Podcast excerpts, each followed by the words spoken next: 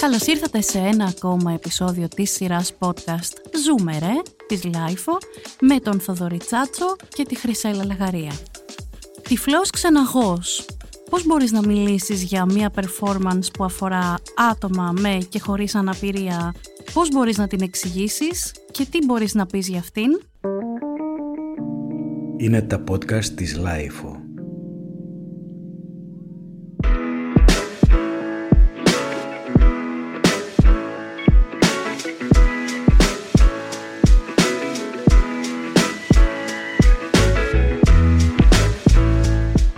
Σήμερα έχουμε τη μεγάλη χαρά και τιμή να έχουμε μαζί μας την Αργυρό Μποζόνη. Η Αργυρό είναι η δήμον στο κομμάτι των παραστάσεων και τα κείμενά της αγαπιούνται και εμείς τα αγαπάμε πάρα πολύ σχετικά με το πώς βίωσε μια παράσταση, μια συναυλία, οτιδήποτε. Αργυρό, χαιρόμαστε πάρα πολύ που είσαι μαζί μας. Χρυσέλα και Θοδωρή, είναι μεγάλη μου τιμή που βρίσκομαι μαζί σας και μεγάλη μου χαρά ε, το ότι είμαστε συνάδελφοι εδώ στη Λάιφο. Παρακολουθώ ανελλιπώς τα podcast που κάνετε και θέλω να σας πω ότι πραγματικά με έχετε ξεστραβώσει στο πώς μπορούμε να αντιμετωπίσουμε με μεγαλύτερη ευγένεια, με τακτ και με έναν κώδικα συμπεριφοράς τους ανθρώπους που έχουν κάποιο είδους αναπηρία και θεωρώ τη συμβολή σας σε αυτό το επίπεδο πολύτιμη. Θοδωρή, πού πήγες πάλι χωρίς εμένα; Λοιπόν, καταρχάς, ήταν πολύ μεγάλη η στεναχώρια που αρρώστησες και δεν Ναι, Χρυσέλα. Ήταν και δική μου, ήταν και δική μου. Αλλά σήμερα έχω τη χαρά να σας σε εισαγωγικά ανακρίνω. Τώρα μπορείς να συνεχίσεις. Ωραία. Ε, και στεναχώρια και για το δρόμενο που το έχασες και δεν έχεις και εσύ από πρώτο χέρι να πεις, ας πούμε, τα δικά σου σχόλια. Και επειδή μετά φάγαμε καταπληκτικά, οπότε κρίμα που δεν έφαγες και εσύ καταπληκτικά. Γι' αυτό το τελευταίο στεναχωριέμαι διπλά. Θα το κάνουμε όμως, αυτό είναι το πιο εύκολο. Είναι δέσμευση. Πού πήγατε και τι είδατε, θα μας πείτε; Πήγαμε στην Ελευσίνα. Όπως ξέρουμε η Ελευσίνα είναι η πολιτιστική πρωτεύουσα του 2023.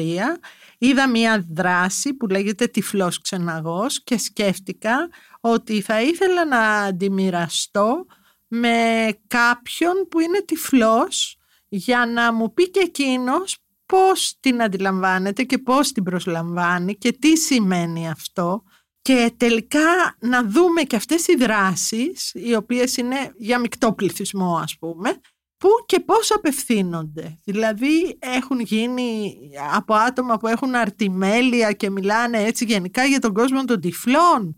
Έχουν πάρει μέρος τυφλοί στη δραματουργία και είχα μεγάλη περιέργεια και φυσικά ε, οι πιο κοντινοί μου άνθρωποι ήσασταν εσείς και έτσι πήραμε την απόφαση να πάμε μια Δευτέρα απόγευμα στον αρχαιολογικό χώρο της Ελευσίνας, σε ένα καταπληκτικό μέρος, να πάμε με το Θοδωρή και να μοιραστούμε αυτή την εμπειρία. Όντως έτσι ακριβώς έγινε. Να πούμε ότι εντάξει, δεν έχουμε κάνει ακόμα επεισόδιο για τα θεατρικά, έχουμε κάνει για τα κινηματογραφικά. Πολλά τυφλά άτομα πηγαίνουν θέατρο, πηγαίνουν σινεμά, βλέπουν mm-hmm. σειρές, βλέπουν όλα τα πράγματα αυτά. Τα έχουμε πει για το σινεμά και κάπως για την τηλεόραση. Θα τα ξαναπούμε αναλυτικά σε άλλο.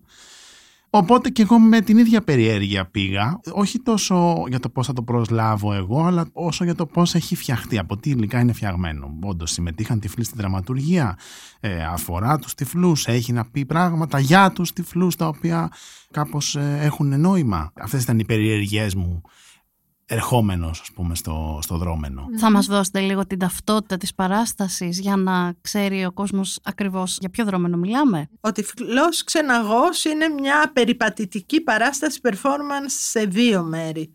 Φτάνουμε εκεί στο χώρο της ε, Ελευσίνας και μας κάνει ένα πρόλογο, μία τυφλή ξεναγός και μας βάζει λίγο μέσα στην ιστορία και στην ιστορία του τόπου και του αρχαιολογικού χώρου σαν να μας κάνει μια περιληπτική ξενάγηση στην περιοχή και μετά κατευθυνόμαστε σε ένα μέρος του αρχαιολογικού χώρου που πια όλοι βλέποντες και μη βλέποντες φοράμε μάσκες, αυτές μάσκες ύπνου. Σκίασης, ναι. Σκίασης, ναι. Φοράμε ακουστικά. Φοράμε ακουστικά και ακούμε την performance, είναι διάρκεια μιας ώρας αν δεν κάνω λάθος, που διαδραματίζεται μπροστά μας και που εμένα εκεί γεννήθηκε και η πρώτη απορία.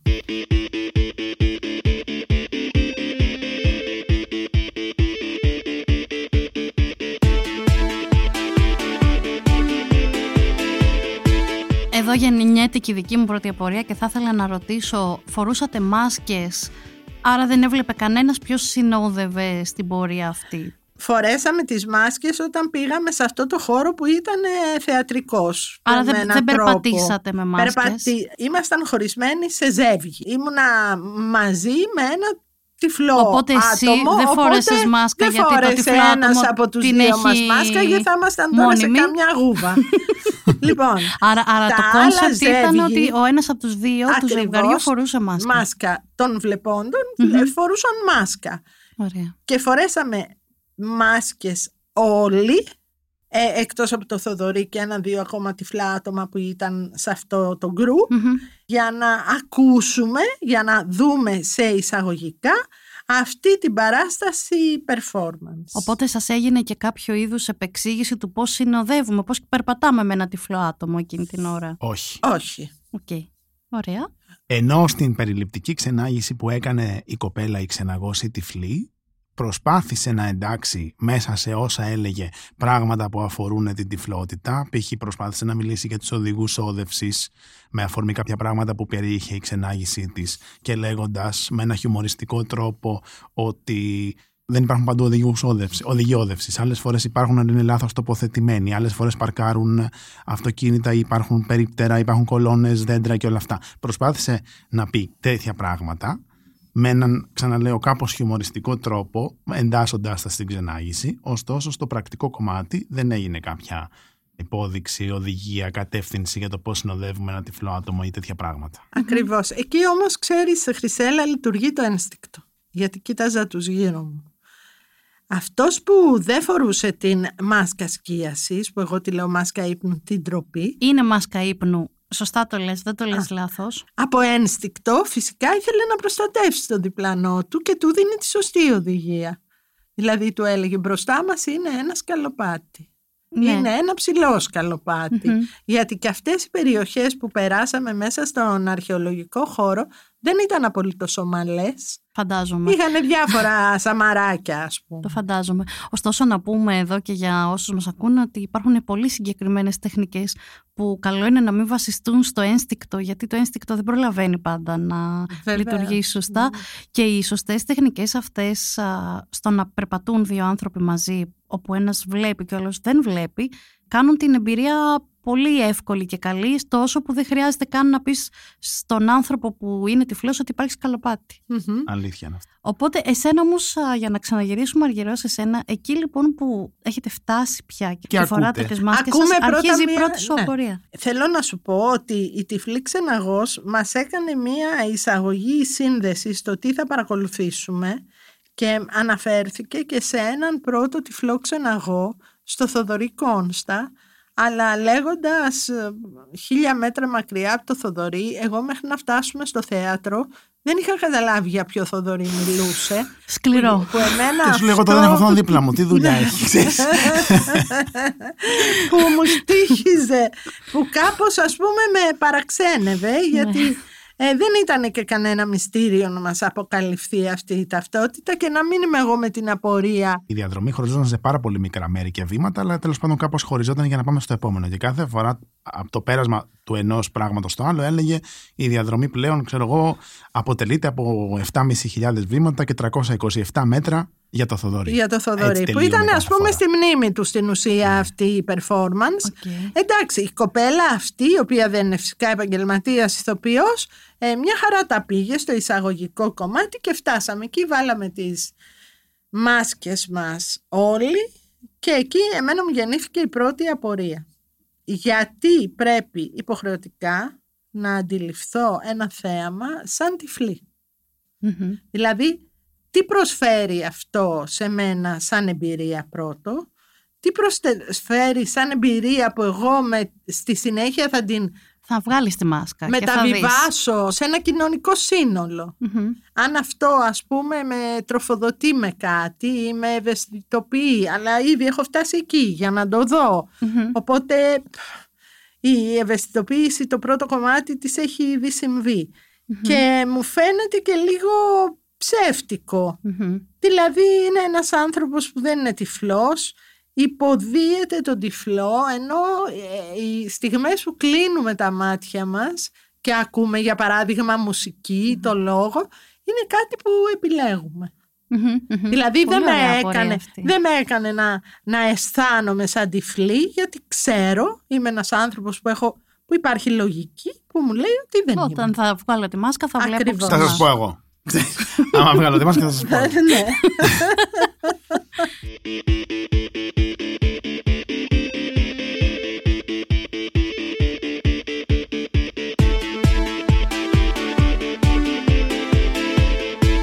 Καταρχάς, αυτή είναι μια πάρα πολύ ωραία κουβέντα που θα μπορούσε να ανοίξει, όχι σήμερα, αλλά θα μπορούσε να ανοίξει για το τελικά αν έχουν όντως νόημα και πόσο νόημα έχουν και μέχρι σε ποιο βαθμό έχουν νόημα τα βιωματικά τέτοιου τύπου, στο σκοτάδι πράγματα. Αλλά εγώ νομίζω ότι η δικ- η δική μου τουλάχιστον αίσθηση είναι ότι για την ε, απορία αυτή της Αργυρός φταίει αρκετά και το κείμενο που ακούσαμε. Που δεν είχε όντως να δώσει κάτι, ειδικά στο σκοτάδι θα πω. Τι ήταν ε, που έκανε αυτό το κείμενο έτσι να, να μην είναι πολύ δυνατό, Θοδωρή, για σένα; Καταρχάς, εγώ να πω και συνολικά, σαν εμπειρία να μιλήσω και ας μην πω τόσα πολλά για το κείμενο, να πω ότι γενικά βίωσα όλο αυτό το πράγμα σαν μια χαμένη ευκαιρία. Μμμ. Ε, δηλαδή, αυτό θα ήταν ένας υπότιτλος κάτω από το τυφλός ξεναγός. Εγώ θα βάζα ή μια χαμένη ευκαιρία. Υπάρχει μια πολύ όμορφη εμπνευστική ιστορία για αυτή την παράσταση. Αυτή η παράσταση αφορά, αυτός ο, Γιά- ο Θοδωρής που λέγαμε πριν για το Θοδωρή, λοιπόν, στη μνήμη του οποίου γίνεται αυτή η παράσταση, είναι ένας άνθρωπος, ένας στρατιωτικός, ο οποίος έχασε την όρασή του, βίωσε λοιπόν διάφορα θέματα ταυτότητας. Ε, Βλέπουν πρώην, ε, στρατιωτικός πρώην, μετά αλλάζει όλη του η ζωή μέσα από την ε, απώλεια της όρασής του. Εν πάση περιπτώσει εμπνέεται κάνοντας διάφορα πράγματα να ξεκινήσει να εκπαιδευτεί ως ξεναγός. Δεν ξέρω, Χρυσέλα, αν θες να πεις λίγο για την εκπαίδευση αυτή. τι Χρυσέλα, εσύ σημαίνει. τον γνώρισες, έτσι ναι, δεν με είναι; το Θοδωρή είχαμε συνεργαστεί περίπου τέσσερα χρόνια στο θέατρο Μπάντμιντον. Ε, σε Α. ένα χώρο στο οποίο υπήρχε μια εγκατάσταση στην οποία δεν μπορούσες να δεις, δεν φορούσες μάσκα, αλλά κανένας δεν έβλεπε σε αυτό το χώρο και έκανες την προσωμείωση μιας βόλτας στο κέντρο της Αθήνας. Ο Θοδωρής λοιπόν δούλευε εκεί ως ξεναγός και παράλληλα συμμετείχε ως α, μ, εκπαιδευόμενος σε ένα ΙΕΚ που ξεκίνησε τότε συμπτωματικά εκείνη την περίοδο και σ- στόχευε στο να εκπαιδεύσει τυφλά άτομα να γίνουν ξεναγοί αρχαιολογικών χώρων. Ο Θοδωρής το ήθελε αυτό, το αγαπούσε πολύ. Ήταν ένας άνθρωπος έτσι με πολύ ενέργεια επάνω του. Έμενε στις Ερυθρές και ερχόταν από τις Ερυθρές κάθε μέρα στο Γουδί, παίρνοντας τρένο μέχρι το Θησίο και μετά μετρό για να φτάσει μέχρι το Γουδί. Ήταν ένας άνθρωπος που ήθελε να, να βρει μια, νομίζω μια ταυτότητα και μια, έτσι, ένα νόημα ας πούμε, στα πράγματα που έκανε και στο κομμάτι το επαγγελματικό και το προσπαθούσε. Και εφόσον εκπαιδεύτηκε και έγινε ξεναγός, θέλησε να πει αυτή την ιστορία, να εμπνεύσει κόσμο, να εμπνεύσει και άλλους τυφλούς, να εμπνεύσει άσχετα με την αναπηρία ανθρώπους ότι αν θέλεις να κάνεις πράγματα μπορείς να κάνεις πράγματα. Θέλησε να την πει όλη αυτή την ιστορία και προσπαθούσε αν δεν κάνω λάθος να την ε, ανεβάσει αυτή την παράσταση ο ίδιος πια. Δεν συνέβη, δυστυχώς. Ναι, προσπαθούσε να την ανεβάσει πραγματικά και έβρισκε κλειστές πόρτες. Δεν συνέβη λοιπόν αυτό. Φτάσαμε λοιπόν, δυστυχώς ο άνθρωπος πέθανε. Φτάσαμε μετά το θάνατό του να ανέβει αυτή η παράσταση και θέλησε αυτή η παράσταση, προσπάθησε να πει αυτή την ιστορία με κάποιο τρόπο. Ο τρόπος όμως που επέλεξε να την πει, πρώτον αμφιβάλλω αν πάρα πολλοί κόσμος την κατάλαβε τελικά αυτή την ιστορία. Δηλαδή, νομίζω ότι αν δεν διαβάσεις το πρόγραμμα, δεν ξέρω τι γράφει ακριβώς το πρόγραμμα, πάντως, αν δεν τη διαβάσεις, δεν τη μάθεις από αλλού, δεν νομίζω ότι από εκείνη την παράσταση παίρνεις αυτή την ιστορία μαζί σου ή τουλάχιστον δεν την παίρνεις σε μια εμπνευστική μορφή. Την παίρνεις σε μια μορφή. Υπήρχαν στην performance αυτή αποσπασματικές αναφορές. Υπήρχε η φωνή του ίδιου του Θοδωρή, του Κόνστα, να λέει κάποια πολύ βασικά πράγματα. Είμαι ο Θοδωρής Κόνστας και δε- δύο-τρία πράγματα είπε. Μια φωνή όμως που, καλός ή κακός για εμάς που δεν τον γνωρίζουμε και δεν έχουμε συναισθηματική φόρτιση ακούγοντάς τη, δεν σημαίνει κάτι το ότι την ακούμε. Όπως πιθανότατα, όχι, βεβαιότατα σημαίνει για τους δικούς του ανθρώπους. Ίσως αυτό είναι ε, θέμα της παραγωγής που θα μπορούσε να βάζει ένα ε, ένα ηχητικό πριν από ακούστε τη φωνή και να λέει, λέει ο Θοδωρής Κόνσταση, ακούμε τη φωνή του Ναι, Θοδωρή Κόνσταση. ναι. Και γενικά οι πληροφορίες που πήραμε για αυτή την ιστορία ήταν πολύ αποσπασματικές, μεταξύ άλλων πραγμάτων που ενεπλάκησαν εκεί μέσα στο κείμενο, διαλογισμό, ε, πράγματα για το φόβο. Μία performance ασύνδετη αρκετά κειμενικά. Και πόσο μάλλον όταν δεν έχεις και την εικόνα. Θα μου πεις τι σε νοιάζει. Έτσι κι αλλιώς δεν την έχεις την εικόνα. Οκ. Απλά με κάνει να αναρωτιέμαι περισσότερο σε τι εξυπηρέτησε η τόση αποσπασματικότητα. Αυτή είναι μία δική μου ένσταση και η άλλη δική μου ένσταση είναι ότι αυτή η παράσταση συνδέθηκε τελικά πάρα πολύ προσπαθώντας να μιλήσει για το πώς βίωσε αν το θάνατο κάποιοι δικοί του άνθρωποι, πώς έζησε εκείνος τις τελευταίες του ώρες.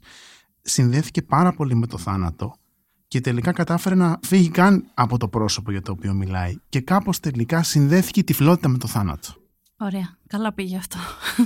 Έχοντας επίσης και κάποιες αναφορές προφανώς από πράγματα που έγραφε ο Θοδωρής ή πράγματα που είχε πει σε κάποιον ε, για το πώς βιώνει την μετάβασή του από βλέποντας σε τυφλό τα οποία τα διάβαζε μια ψυχρή φωνή, μια παγερή φωνή που είχε την πρόθεση να είναι χιουμοριστικό αυτό και έλεγε ότι βάζω να, πια, να φτιάξω καφέ και χύνεται έξω από την κούπα μου και καίγομαι. Αυτό Όλο με αυτό ενόχλησε λοιπόν πάρα πολύ. ενώ θα μπορούσε ανάλογα το πλαίσιο να βγάλει χιούμορ όταν έχεις καταφέρει να συνδέσεις την τυφλότητα με όλο αυτό το θανατικό και λες και όλα αυτά έχοντας η ξεναγός πριν μιλήσει για τη μη προσβασιμότητα με τους οδηγούς όδευσης, με τα παρκαρίσματα, με τις δυσκολίες έχοντας βάλει τους ανθρώπους να ανεβαίνουν ας πούμε στον αρχαιολογικό χώρο και όντας πια και οι ίδιοι με κλειστά μάτια με τη μάσκα σκέφτονται και πολλές φορές άκουσα από άλλους να πούνε να πρέπει να φέρουμε εδώ το Δημοτικό Συμβούλιο να δει τι περνάνε οι άνθρωποι Όλο ναι, αυτό... το έλεγε ο Δήμαρχος πίσω μας.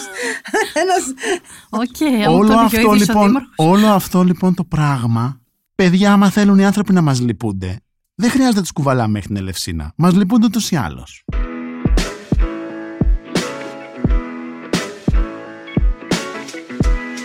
Εδώ έχουμε μια πολύ δυνατή ιστορία, την ιστορία του Θοδωρή Κόνστα. Ακόμα και αν την πεις, δηλαδή την αφηγηθεί στο θέατρο με έναν τρόπο, με τα εργαλεία που σου προσφέρει το θέατρο, είναι μια ιστορία πολύ δυνατή, δεν χρειάζεται ούτε πολύ στολίδι, ούτε γύρω-γύρω, ούτε την εμπειρία ενός ανθρώπου που δεν ξέρω τώρα, αυτά μπορεί να είναι δικά του ημερολόγια, μπορεί να είναι άλλα, δεν κατάλαβα και σε αυτά τα κομμάτια. Κανείς νομίζω δεν κατάλαβε. Της δραματουργίας είναι αυτές οι δραματουργίες που είναι λίγο γεννιούνται σε μια ομάδα που ο καθένας γράφει ένα κομμάτι και πώς το σκέφτεται και που με ενόχλησε πάρα πολύ παιδιά, πάρα πολύ με ενόχλησε αυτό το τυφλό ας πούμε κορίτσι, έτσι το φαντάστηκα τουλάχιστον εγώ, που πηγαίνει κάθε φορά να πιάσει την κούπα με τον καφέ του και του σπάει, δηλαδή δεν το πιστεύω εγώ αυτό. Μα δεν είναι αλήθεια ότι αυτό, ρε παιδιά. δεν είναι αλήθεια. Το, Δεν το είναι αλήθεια. φαντάζομαι ότι ας πούμε οι, οι τυφλοί είναι συμβεβλημένοι με το άκρον ήλιον κρυστάλλ και παίρνουν ένα σερβίτσιο το μήνα γιατί σπάνε επειδή δεν βλέπουν τα ποτήρια τους. Το βρήκα λίγο κομιτοτραγικό, λίγο θλιβερό. Ναι, ναι. Ε, Εγώ και καταλαβαίνω. δεν καταλάβαινα τι συναισθήματα θέλει να μου γεννήσει αυτό το πράγμα. Καταλαβαίνω Δεν, δεν καταλάβαινα. Ότι προσπάθησε να περιγράψει πώς βιώνει ο άνθρωπος που έβλεπε αλλά δεν βλέπει τις πρώτες του προσπάθειες να αυτονομηθεί ξανά όντας τυφλός. Και αυτό μπορεί να συμβεί. Καταλαβαίνω την ταχύτητα της εκφώνησης που τα έλεγε ότι ήθελε ενδεχομένως να περαστεί κάπως στον ντούκου και με λίγο γέλιο, αλλά μόνο γέλιο δεν έβγαλε αυτό το πράγμα. Ναι. Επίσης με ενόχλησε πάρα πολύ αυτό που το συζητήσαμε κιόλας μετά με το Θοδωρή αρκετά, πώς συνέδεσε το σκοτάδι, την τυφλότητα, δηλαδή το σκότος της τυφλότητας με το θάνατο. Αυτό με ενόχλησε Και απίστευτα, εμένα με θύμισε αυτό. γιατί οι τυφλοί είναι ζώντες, δεν είναι νεκροί. Το σκοτάδι μπορεί να το στη λογοτεχνία ή σε διάφορα αυτό να ναι, είναι ναι. θάνατος Μμμ, και μμμ. τα λοιπά και τα λοιπά και βιβλικές αλήθειες και η μάχη του σκότους και του φωτός αλλά δεν μπορεί ούτε μεταφορικά το σκοτάδι να σημαίνει θάνατο σε μια παράσταση που κάνεις για τυφλούς. Δηλαδή είναι άκομψο αν μη τι άλλο. Ναι, ναι. Ε, με ενόχλησε πάρα πολύ. Κατάλαβα ότι δεν μπορούν να καταλάβουν τις μεταφορές. Επίσης δεν ήξερα την πηγή αυτή του κειμένου. Δεν είχε πρόγραμμα η παράσταση. Α, οκ. Ξέρεις, αναλυτικό να λέει ποιος έχει γράψει τι κλπ. κλπ. Δηλαδή βρήκα ότι ήταν καλών προθέσεων πολύ αφελής η αφήγηση. Πολύ πρωτόλια, αφελής. Δηλαδή αυτά για να τα κάνεις παράσταση και να αφορούν ομάδες ανθρώπων που ήδη έχουν πρόβλημα. Έχουν ένα πρόβλημα. Πώς να το κάνουμε δηλαδή. Δεν μπορεί έτσι εύκολα να τα μεταφέρεις επειδή έχεις μια ιδέα.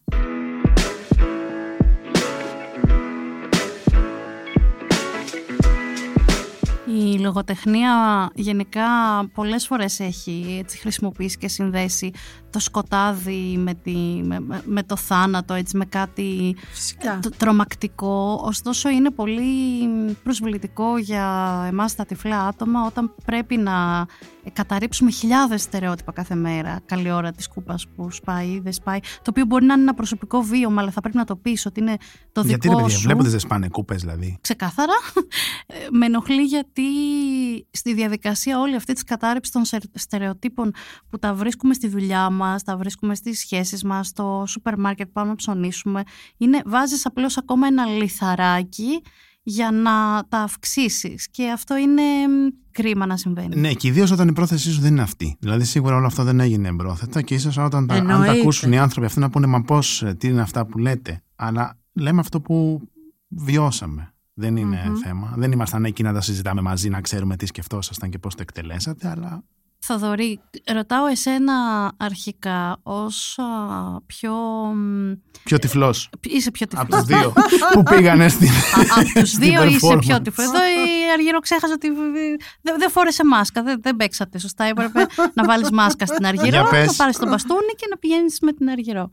Ναι. Λοιπόν, θέλω να μου πεις τι πιστεύεις ότι πρέπει να υπάρχει ως χαρακτηριστικό σε μια performance δρόμενο, παράσταση που θέλει να εμπλέξει και ένα κομμάτι βιωματικό που γίνεται σε ένα... Είναι πολλά τα challenges εδώ γιατί είναι εξωτερικός ο χώρος, βιωματικό το κομμάτι, το ένα από όλα αυτά που υπάρχουν, κομμάτι που εμπεριέχει κλειστά μάτια. Είναι πάρα πολλά challenges μαζεμένα. Εσύ πώς το σκέφτεσαι, τι πιστεύεις ότι πρέπει να υπάρχει σαν συστατικό σε μια τέτοια Εγώ νομίζω ότι σε πρώτο, πρώτα απ' όλα συστατικά πρέπει να είναι η καθαρότητα της πρόθεσης. Γιατί θέλεις να είναι βιωματικό, ποιο κομμάτι θέλεις να είναι βιωματικό, τι σημαίνει βιωματικό, τι τεχνογνωσία έχεις για να το κάνεις βιωματικό. Το σκέφτηκε ότι οποιοδήποτε έκανε μια σκηνοθεσία κλείσε τα μάτια και αυτό είναι βιωματικό ή ρώτησε τυφλούς ανθρώπους, ή συμπεριέλαβε τυφλούς ανθρώπους το πώς να γίνει. Δεν τα ξέρω, δεν είναι ρητορικά τα ερωτήματα, ούτε τα, τα, τα, τα συζητάμε τώρα για κάθε παράσταση. Δεν είναι με αφορμή αυτή την παράσταση συζητάμε. Η πρόθεση πρώτα απ' όλα νομίζω. Γιατί το κάνουμε αυτό βιωματικό, Γιατί τους βάζουμε να κάτσουν εκεί, Γιατί ακούνε αυτό το κείμενο και όχι ένα άλλο; Αυτές οι προθέσεις εμένα δεν μου ήταν καθόλου καθαρές. Mm-hmm. Σαν απαντήσεις δηλαδή. Mm-hmm. Νομίζω ότι ήταν σε φάση. Ωραία ιδέα είναι αυτή. Γιατί είναι ωραία ιδέα αυτή; Γιατί όχι μια άλλη; Δεν κατάλαβα. Και επίσης η δραματουργία, όντως, τι σημαίνει η δραματουργία, πέρα από το στήσιμο της παράσταση και το κείμενο, γιατί αυτό το κείμενο και όχι ένα άλλο, γιατί αυτά τα βιωματικά αποσπάσματα και όχι κάποια άλλα, τι περνάνε αυτά τα βιωματικά αποσπάσματα εντεταγμένα στο πλαίσιο όλης της παράστασης που έχουμε μιλήσει για τη δυσκολία, για την μη προσβασιμότητα. Την πιο απλή ερώτηση, όταν φεύγει ένας θεατής από όλο αυτό το πράγμα, τι θα πάρει μαζί του; Ότι πήγα στην Ελευσίνα και στεναχωρέθηκα. Ότι πήγα στην Ελευσίνα και είδα πώς περνάνε τυφλοί τόσο δύσκολα. Αν αυτή είναι η πρόθεσή μας, ε, κουτσά στραβά την καταφέραμε. Αλλά εγώ δεν θεωρώ ότι πρέπει να είναι αυτή η πρόθεσή μας. Θα συμφωνήσω με το Θοδωρή Θοδωρή. Βέβαια, σου θυμίζω ότι και η κόλαση είναι στρωμένη με καλές προθέσεις. Ε, ναι. Δηλαδή, ε, δεν τους κατηγορώ, τους κατηγορώ για μια απειρία. Και θέλω να πω ότι η πρόθεση πρέπει να είναι καθαρή, μάλλον να συμπληρώσω σε αυτά που λέει ο Θοδωρής, γιατί δεν έχει κανένα νόημα να πας και να δεις τέτοιες παραστάσεις για να συγκινηθείς. Δηλαδή πώς να το πω, ανοίγεις το Netflix και βλέπεις 650 σειρές με παιδιά, σκυλιά, αγατιά, ανάπηρους, τυφλούς. Ε, αυτό για να συγκινηθείς.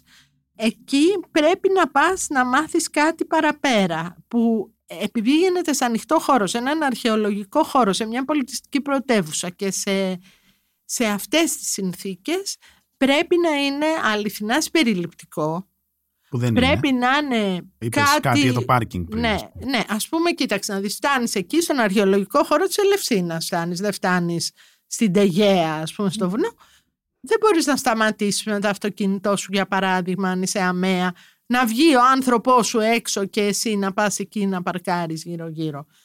Αυτές οι παραστάσεις μας οδηγούν, μας καθοδηγούν στο να καταλάβουμε πώς ζουν οι άλλοι και να σκίσουμε αυτό το πέπλο που είναι κακοποιητικό της τάχα μου δυστυχίας τους. Ότι αυτοί δεν είναι οι καημένοι που δεν βλέπουν το κόκκινο, εν πάση περιπτώσει, αλλά ότι είναι άτομα ζωντανά δίπλα μας, αντλούν χαρά, ερωτεύονται, τρώνε, κάνουν σεξ, διαβάζουν, έχουν τους τρόπους πια, έχουν τα εργαλεία να είναι δίπλα μας ισότιμα σε μια κοινωνία. Και αν η παράσταση δεν σου υπενθυμίζει αυτό ξανά και ξανά και είσαι απλός ο βοηθός, ο αυτός, ο αυτό πάλι αυτό το πράγμα δεν είναι ισότιμο και νομίζω ότι δεν ταιριάζει και στο 2023. Η Χρυσέλα αν ήταν σε αυτή την παράσταση θα λέγατε πολύ άλλα πράγματα και θα σας κάνανε και μήνυση και καλά θα σας κάνανε.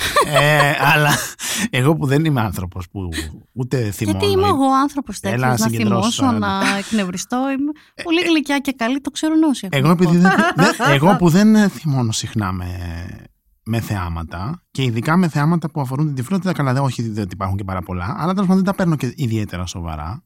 Είναι από τις φορές πάντως που από εκεί βγήκα θυμωμένος. Ναι, μου έκανε εντύπωση αυτό γιατί ξέρεις, πήγαμε κι εμείς με καλές προθέσεις για να πω την αλήθεια και περισσότερο στο Θοδωρή και λιγότερο σε μένα αυτή η παράσταση εμένα με προβλημάτισε και πολύ τη σκέφτηκα μέσα στις επόμενες μέρες τη σκέφτηκα πάρα πολύ. Δηλαδή αυτή είναι μια παράσταση που επειδή ξέρω ότι θα κάνουμε και το podcast με ταλαιπώρησε κάπως για το πώς να τοποθετηθώ στα πράγματα. Δεν εννοώ να μην πούμε ότι δεν μας άρεσε. Καθόλου δεν με, δεν με ενδιαφέρει αυτό. Είναι η δουλειά σου άλλωστε αυτή. Ε, δεν είναι. Ναι, δεν, δεν είμαι εγώ κριτικός, οπότε εντάξει μπορώ ναι, να καταγράψω μια εμπειρία. Ξέρουν ότι εκτιμώ τη δουλειά του καθενός που έχει κάτσει και έχει κάνει το ζήτημα είναι αν μπορεί να είναι ευθύβολη σε αυτή την περίπτωση να φτάσει σε ένα αποτέλεσμα και να μην χαθεί ας πούμε μέσα σε μια δεξαμενή αναμνήσεων και συλλογή παραστάσεων που κάνουμε.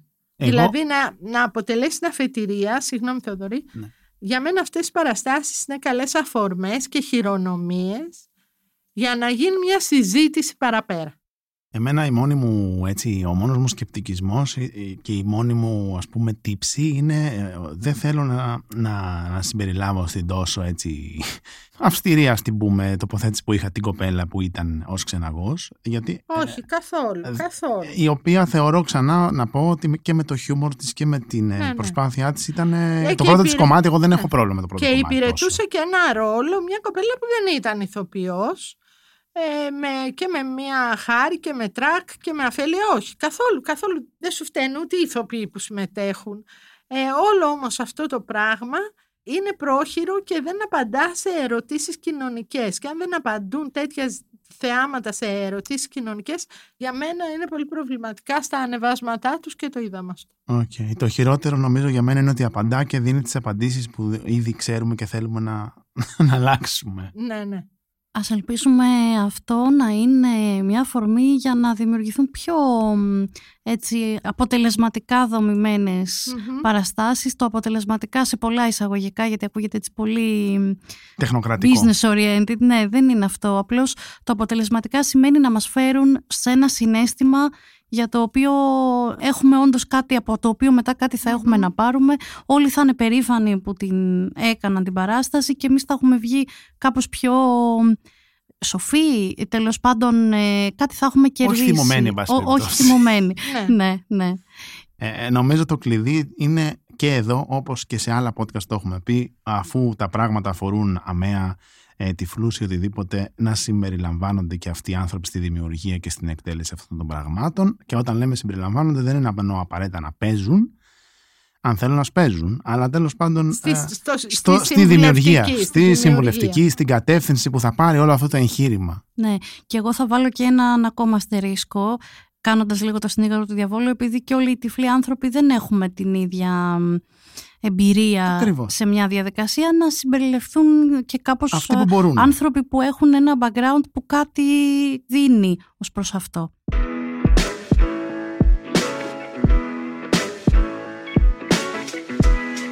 Θέλω να πω κλείνοντας και στους δυο σας, και αφού ευχαριστήσουμε ξανά την Αργυρό και εγώ ευχαριστώ και τους δυο σας γιατί φέρατε πίσω μια τόσο μπόλικη έτσι και πολύτιμη πληροφορία να σας πω ότι είστε το πρώτο podcast στην Ελλάδα που μπαίνετε στη διαδικασία να κάνετε σε εισαγωγικά κριτική μιας παράστασης που αφορά στην αναπηρία. Ξέρουμε πάρα πολύ καλά ότι αυτό δεν γίνεται και δεν αγγίζεται ποτέ. Αλλά αυτό είναι λάθος και το ότι δεν το αγγίζει κανείς είναι ενδεχομένως φέρνει και ως αποτέλεσμα το να μην ε, βγαίνουν πράγματα που και εμάς έτσι μας ευχαριστούν και μας χαροποιούν. Ακριβώς έτσι, όπως η ισοτιμία έχει αξιώνει να τη σέβεσαι και στα θετικά, πρέπει να αξιώνει να την κριτικάρεις και αν θεωρείς εσύ ότι κάτι δεν πήγε τόσο καλά όσο θα μπορούσε να πάει. Εγώ θέλω να σας ευχαριστήσω πολύ που με καλέσατε και θέλω σύντομα να βρούμε και άλλες δράσεις ή τέτοιες παραστάσεις για να δοκιμάσουμε. και τέτοια εστιατόρια σαν το, σαν το επόμενο. Εννοείται, εννοείται. Και θέλω, μια και είμαστε εδώ, να σας πω ότι το Μουσείο Παύλου και Αλεξάνδρας Κανελοπούλου που είναι στους πρόποδες της Ακρόπολης κάνει τώρα μια έκθεση για την αναπηρία στην αρχαιότητα, Που, που είναι καταπληκτική, πολύ ευφυής και συζητά για τα ζητήματα της αναπηρίας και πώς οι άνθρωποι από την αρχαιότητα έφταναν στην Ακρόπολη. Νομίζω είναι πολύ ενδιαφέρουσα. Νομίζω θα πάμε σίγουρα. Και νομίζω πρέπει να πάμε να την ναι, δούμε, πρέπει, το να μας ξεναγήσουν και να συζητήσουμε και γι' αυτό. Πάρα πολύ Πολύ θέλουμε και Ναι. ανυπομονούμε να γίνει. Και δεσμευόμαστε. Και δεσμευόμαστε.